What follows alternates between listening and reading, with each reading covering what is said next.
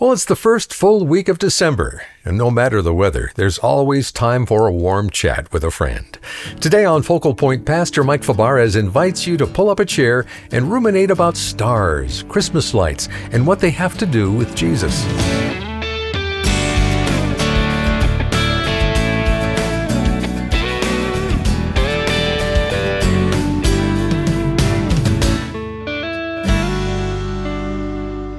It's great to see festive, twinkling lights dotting the landscape around Christmas time, isn't it? But have you ever wondered how we adopted this holiday tradition? Welcome to Focal Point. I'm your host, Dave Drury. Today we're sitting down with Mike Fabarez to respond to a listener's question about Christmas lights. Did you know that light plays a significant role throughout the Scriptures? You're in for a treat in our message today. Right now, let's join Focal Point's Executive Director, Jay Wharton, for this special Christmas edition of Ask Pastor Mike. Thank you, Dave. I am here with Pastor Mike, and Pastor Mike, by now I would expect that your neighborhood has a number of homes sporting Christmas lights. And a listener asks, why do we put up Christmas lights? Does it mean anything?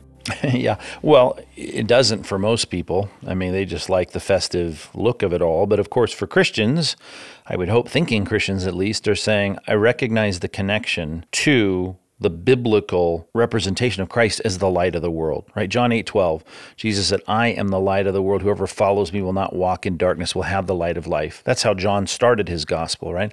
That in him, in Christ, was the life, and that life was the light of men, and that light shines in darkness, and the darkness doesn't overcome it. John the Baptist is said to come to bear witness of the light. He wasn't the light, but he came to bear witness of the light. The true light, which gives light to everyone, was coming into the world. I mean, these ideas, which really, I guess that's the key verse right there, verse 9 of John 1, this light was coming into the world. The incarnation was like Christ lighting the place up. It's like those verses back in Isaiah, the people who sit in darkness are going to see a light. So the idea of light is such a great and grand metaphor throughout the Bible. It just makes sense that we celebrate the incarnation with lights. And that's one of the things I've taught my kids from the earliest years. Hey, we're putting up lights on the house, not just because everyone else does it. We put them up around the house, put them in the backyard, we put them up on our fence, we put them on our driveway. We do that because we are celebrating the coming of Christ when the light comes into the world, and we want to be receptive of that light. Unfortunately, it goes on to say in John 1 that most people didn't receive him. So to me, it's just an apt metaphor. Of course, there's no biblical instruction that Christians have to put lights up to celebrate the incarnation, but we do it. I think it's a good thing, and I think that's why thinking Christians probably do it, not just for the festivity of it, although that wouldn't be a bad thing. And I mean, just like we might put on a nice sweater for a Christmas party to celebrate the coming of Christ, lights make things festive, but it's more than that, because the Bible has given such emphasis on Christ being the light of the world. And when he came into the world, that incarnation lit up, if you will, the world so that we could see the light and step out of the darkness and admit our sin and embrace forgiveness in Christ. Where did the tradition start in terms of putting up lights or lighting lights during Christmas? Well, I don't know if I can answer that definitively, but certainly lights have always been a part of celebration. One of the things that we've talked about before, going back to the Hanukkah celebration or the dedication of the temple back there in 165 BC, certainly lights were a part of that. Josephus spoke of that in the first century, that celebration of deliverance by God from Antiochus, that Seleucid king that had, really desecrated the temple, and Judas Maccabeus had recaptured the Temple Mount. They celebrated with lights. They put up lights, a lot like construction lights, to reconstruct the temple that had been damaged, parts of it, and just to relight all the menorahs and get everything going the way it was supposed to. And that celebration there in December was like a lot of things we see in other cultures in the winter, in the solstice period. Lights are a part of that, the hope and all of that. But for us as Christians, again, I think our focus needs to be on the fact that we light lights if we do, and we don't have to, but it'd be good for us to light those lights, recognizing, as Isaiah 60 says, that Christ would be that dawning light on the earth, and we celebrate his coming with lights. Pastor Mike, a lot of Christians would take the Christmas traditions that we have, things like Christmas trees, Christmas lights, and I'm going a little further afield here in terms of these traditions, and would eschew them all, would say, I don't want to have any part of that because it doesn't go back and reflect Christ. How would you coach somebody in terms of the Christmas traditions like those things? Yeah, well, it does go back and exalt Christ. I mean, if I'm putting up a Christmas tree and putting lights on it, you know, without the people that are trying to misquote Scripture and saying that's somehow expressly prohibited in the Bible, which of course it's not. I can do that. I could set up a piano and say, I'm setting this piano up in light of the greatness of Christ and bringing, you know, melody to life. I mean, you could do a lot of things that you can't condemn someone for just because you're saying, well, there are people that do it for the wrong reasons. There's a lot of sinful songs written on a piano, but I can sit down at the piano and I can play a song and I can sing a song that's in honor of Christ, and you can't condemn me because of the association of pianos to bad things. And so we light lights, and you can go back to the Druids and the fields and the forests and the trees and the Ashtaroth poles or whatever you want, and say, well, if you have a tree and you celebrate, you know, something in the winter with a tree, you're clearly a pagan or engaging in pagan things. We need to be done with that nonsense. I mean, the bottom line is we are celebrating. Sure, there are aspects of our culture just like there are in the way we dress, but there are celebrations for us as Christians for the greatness of the center of our theology, which is Christ came to save us of our sins. So if you want to live a life that is free from any guilt by association, it's like Paul's statement about avoiding, you know, association with sinners in the world. You have to leave the world. There's no way around that. I mean, I can't sit there and look at everything in my world, my life, and say, hey, you know, was a coffee table ever used for something sinful? Maybe I shouldn't have a coffee table in my life because I'm trying to get as far away from anything that has any reference to sin. It's ridiculous. Like Paul said about the food sacrificed to idols in 1 Corinthians. I mean, there is for us just one God, and we live for him and we celebrate him, and we do that with computers, we do that with coffee tables, we do that with pianos, we do that with lights, we do that with Christmas trees, and I mean, that's just the biblical position. And I know we get letters every year at Focal Point, as every ministry I'm sure does, that doesn't eschew these things, as you put it, but you know, there's no biblical case to be made that we cannot celebrate the Lord's coming with a beautifully lit tree or a ham or a turkey or, you know, a celebration, a Christmas sweater, a Christmas carol. You know my frustration with these topics. There's no biblical prohibition that would lead us to shoo these things out of our life. We don't reject them because they've had a negative association in the past. Right. Yeah. I mean, how many things have not had a negative association? At some point, almost every single thing on the planet has had a negative association. I mean, I can go through the prisons and ask, what kind of shoes were you wearing when you committed your crimes? And then say, well, I guess I have to avoid all of those kinds of shoes. I mean, it's absurd. And it gets me frustrated because at some point, you got someone there feeling very pompous and arrogant, saying, well, I've learned an association here that's evil that you don't know about. I'm going to tell you about it, and then I'm going to make you feel bad that you can't engage in whatever that is. That's just nonsense. I mean, my conscience is clear, and so are most people who come together to celebrate the Lord Jesus Christ with whatever it is that these people are saying, oh, you can't do that. It's absurd. I mean, these things are, as Paul said about meat sacrificed to idols, they are nothing in and of themselves. There is no other God for us but God and the Lord Jesus Christ. So we don't stumble over these things, and we shouldn't let other people, you know, impinge on our celebrations because they're trying to find some ancient Druid connection. Well, thank you, Pastor Mike. I trust that's a helpful conversation, and we're going to continue it by listening to a message you gave called Christmas Lights, Shining Brightly for Christ This Christmas. Kids and I were driving into our neighborhood, kids in the back seat. As we entered the street that we live on, we all at once noticed the overachievers in our neighborhood. They're all putting up their Christmas lights, and they go wild on my street. How about yours? I mean, it's just... My 3-year-old John, he speaks up and he says, hey, Dad, he says, why do we put lights on our house anyway? What's that all about? And I thought to myself, well, it's peer pressure.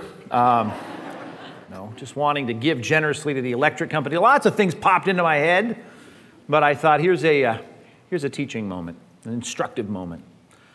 I said, I'm sure people put up lights for all kinds of reasons. Some think they look nice. Some, you know, probably do feel pressured into it or whatever. But I said, if we put our lights up this year, I said, we've got to make sure that we make a mental connection, because there is one in the Bible. And I thought it was apropos that John asked the question, because I immediately thought of the Apostle John, who uses the analogy of light. He makes the theological connection between biblical truth and light and Christ's coming in light all the time. And so we began to talk about what the Apostle John had to say about it all. But I had a chance to warn him of a danger. And the danger is you can't do things around Christmas time particularly and not know why we're doing them. And I praise and thanks for asking. We should ask those questions. Why are we doing this? Because the danger really, as Isaiah told his people in Isaiah 29, is the danger is that we'll draw near to God with our words or our traditions, but our hearts and our minds might be far from him. And Jesus repeated that in Matthew 15. He says, that's a grave problem to have. So if you have your Bibles, so that we don't miss the connection as to why we put up lights in honor of Christ's birth, I want you to turn to John chapter 1 and just from the beginning see how the Apostle John wants us to recognize that if you're going to talk about the coming of Christ, there's no better analogy than the analogy of light, because that's what it was, piercing into a dark place. John chapter 1, verse number 1, familiar words in the prologue of John's gospel and biography regarding Christ. He says, in the beginning was the Word. Now, that's a weird phrase to use regarding the person of Christ, but that's exactly how the book of Hebrews starts, is that Christ is this expression of the Father, this exact radiance of who God is. In essence, the picture that we can see of the Father, here is God presenting himself. In the beginning was the Word, and the Word was with God, and the Word was God. And that, by the way, is the interesting part of what's happening here. God is expressing himself. The Father is now being seen in the Son. Look at the next phrase. He was with God in the beginning. Through him, all things were made. Without him, that is the Word, Christ, nothing was made that has been made. If it's been made, it was made by the Word, by Christ. That's a pretty big position. In him, in Christ, was life, which, by the way, is the big, big comparison and contrast in the Bible. We got a problem. The wages of sin is death. We've got to fix that problem if we're ever going to have any hope of enjoying anything in eternity. So we've got to solve the problem of death. And so Christ comes in with the solution. And if you want to kind of get this in our minds clearly, we've got to understand that what John is trying to say in this next phrase here is that he was the light of men. He is trying to penetrate the problem with the solution. And this isn't just some prophet or good teacher. This is God himself. And so let's put it down this way, amid all the glitter of Christmas, number one on your outline, let's make sure that we, just like John, are pointing to the light. Put that in quotations. Of course, we're referring here to the light of the world, Christ himself, the person who solves the problem. We're not just talking about a mere man or a prophet or a good teacher. When we this Christmas season do our trees or our houses or our parties or our presents, what we're celebrating is the entrance of God himself into space-time reality. Here he comes, the incarnation. God puts on flesh, Philippians 2. He is in the form of God, but he takes on the appearance of a man. And if you want to talk about what we're celebrating this December, we're celebrating the arrival of the Creator to space-time. That's what we're celebrating. We're talking about God himself. The person who formed us and made us was laid in a manger. That's what we're talking about. God takes on human form. What for? To bring us life. To bring us life? What are you talking about? Why does God have to be born as a baby in a manger in Bethlehem? Because he needs to live through the phases of life. Childhood, infancy, young adulthood, teenage life, adulthood. He's got to do all of that to fulfill all righteousness. The problem I have is that I deserve to be cast away from the presence of God into outer darkness because I'm not perfect.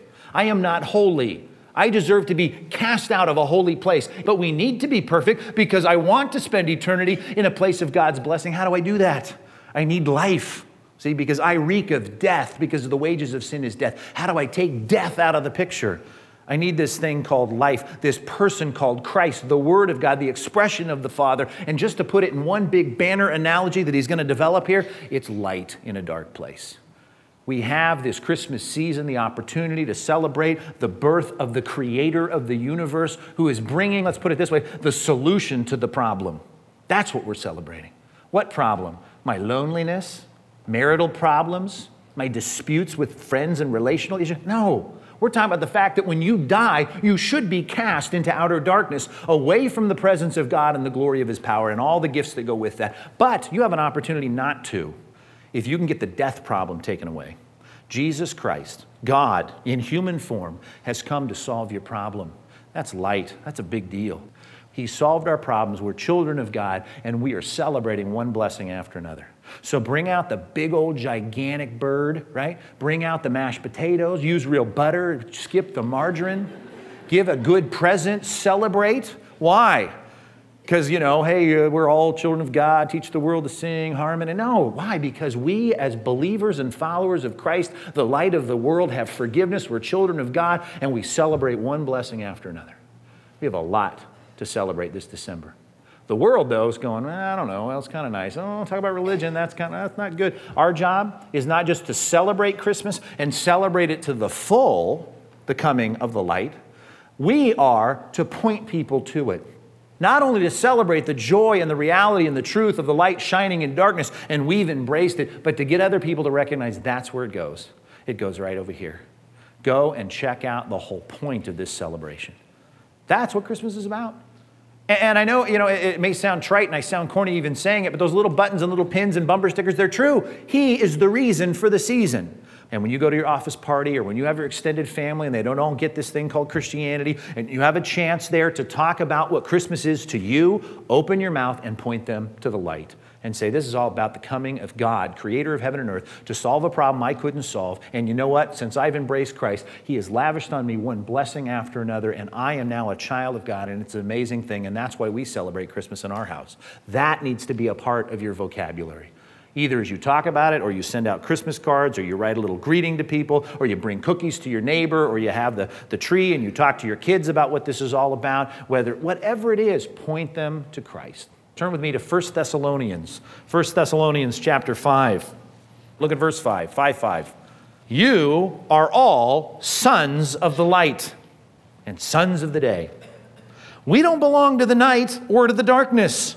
So then, underline this phrase. 6 words. Let us not be like others.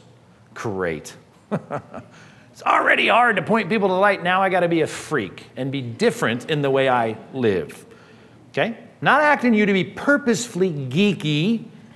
I'm asking you, though, to live your lives and to do things that are distinctive, reflecting the values of the light, the Holy One, to be Christ-like. And Christ lived a different kind of life. He says, let us not be like others who are asleep, verse 6, but let us be, here's some words, alert and self-controlled. We've got our passions in check. We're living our lives carefully, verse 7. Those who are asleep, they sleep at night. Those who get drunk at night. But since we belong to the day, let us be self-controlled, putting on faith, fidelity, faithfulness, trust, and love as a breastplate. Look at the defensive armor here. And the hope of salvation, it's like a helmet. You're going to walk into social settings this December, and you're going to have to gear up and get ready to live a distinctive kind of life, a Christ-like life, where your attitudes and actions are a little bit different than theirs because you are reflecting the light, Christ's, and you become a light in that dark place. We're not trying to, like so many Christians today, get as close to worldliness as we can without crossing the line. We're trying to live in a dark world with a distinctive kind of life, which, by the way, is more than just not doing things. Some of you thought of all things, okay, I guess I won't do all those things that they do at the office party. Here's what I'm saying. You do a lot of things that they don't do as well. Think about that, right? Think how often Jesus is willing, and I love this phrase, and I use it a lot, but to go the extra mile, stay the extra hour, or spend the extra dollar, as I often say. Jesus was willing to do it because he was a servant of the Father and therefore a servant of those people, which, by the way, is the same way the Apostle Paul represents himself. I am a servant of God, a doulos of God, a slave of God, and therefore I'm a servant of you. And think about you in those settings, whether with extended family or your coworkers or your friends or the neighborhood thing that's going on, when you're willing to go the extra mile, stay the extra hour, or spend the extra dollar, and you reflect the generosity and the sacrificial nature of a servant, do you think you'll be distinctive? Oh yeah, you will be different. You will stand out. And that's exactly what Jesus said. Let your light so shine before people that they can see your good deeds. Because what's the goal? We want them to embrace the light and become children of God. We want them to see the distinction so that they might have their sins forgiven and with their Creator be right so that they don't have to incur the wrath of God. They can receive one blessing after another. John 1:1. That's what we want to do. That's what we want to see. So therefore, my life, I got to be on my good behavior. I got to make sure I'm living a careful, controlled, alert, self-controlled, bridled life, careful life, a thoughtful Christian life. I'm not like everybody else. I can't be like everybody. But you know what? Not only the things I don't do, but there's a lot of things I do and I'm willing to do that they're not willing to do. And in so doing, I reflect the nature, character, and sacrifice of Christ. If you do that this Christmas, they'll notice, because you know how people, in the midst of the pressure of all the holiday stuff, they start getting really short with their temper, really short with their willingness to get involved, all of that. If we can be distinctive there, we'll be shining brightly before men. I think in Southern California, it's interesting to watch, and I love it because there's such tall trees. But I love the fact that some people occasionally, they wrap their Christmas lights around those big, tall palm trees. Sometimes you'll see just maybe on an embankment or somebody's yards, and you got a lot of darkness behind it, and there was a lot of trees, but then there's that one palm tree that's got all those lights all the way up to the top. And you see how distinct. That tree, you'd never see it at night. It would blend in. It would be nothing, but it's just encased. It's enwrapped in light. That's exactly what God is calling us to do, because the days are evil. They're dark. And God needs people like you and me to stand up this December and point people to the reason for this whole thing called Christmas, and to say that we, as representatives of Christ, we want you to wake up and embrace Him. And that's our job. And if you do that, your life's going to stand out like that palm tree, like, you know, lights in a dark place. Can you just say, I'm called to be that? Because really, in our spiritual landscape, not many people got their lights out. But it's time for us as Christians to let our light shine, both in actions and in words. So let's make a difference for Christ this December. Pray with me, please. God, help us, please, to be the kinds of people that You've called us to be, ambassadors for Christ, as 2 Corinthians 5 says, representing You in a dark world. Let us be good representatives of the truth. Let our light shine, not only with our words, but with our deeds as well. Let us prove by our behavior that Christ has gotten a hold of our lives and changed us. God, we thank You for this opportunity. Let us make the most of it. And may in January, as the decorations all come down and the lights all come down, may we be able to testify that our lights have not come down and we're continuing to shine. And the fruit of shining in this dark culture, in this dark world, has made a difference for many people. God, do that. Let us bear much fruit in this dark place. In Jesus' name we pray. Amen.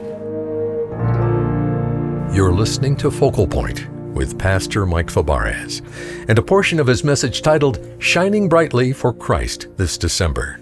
Now, to hear the full version, go to focalpointradio.org. And while you're there, you can find links to our free Focal Point podcast and mobile apps. Keep up with our messages while you're out running errands, cooking, or traveling. Focal Point is a listener-supported ministry, and we're depending on your generosity, especially at the end of the year, to help us begin 2023 on the right foot. And let me assure you, every dollar you send goes directly to putting God's Word on the internet, satellite, and over 800 radio stations across the U.S. We're here to reach, teach, and equip you with the full counsel of God's Word, so you can reach, teach, and equip others. And you can be part of the intrepid team that bands together to make it happen as Focal Point partners. It's easy. Just set up an automated monthly donation, and you'll be the first to get all of our featured resources and notices of special offers as a token of our gratitude. Sign up to become a Focal Point partner when you call 888-320-5885, or when you go to focalpointradio.org online. And remember, whether you give monthly or one time today, your gift is a catalyst for people to begin experiencing life-transforming confidence in Christ through the solid expository preaching of Scripture presented by Focal Point. Thank you for investing in God's work as we equip folks all across the country with the unchanging truth of God's Word. To thank you for your support this month, we'll send you a helpful resource that makes understanding theology easy. It's called The Essential Scriptures. Ask about it when you call 888-320-5885. You can also write Focal Point, Post Office Box 2850, Laguna Hills, California, 92654.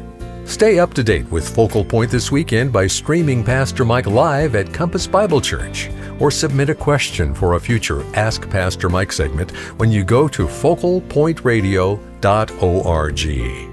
Well, I'm Dave Drury, wishing you a great weekend ahead. We'll see you next time right here on Focal Point.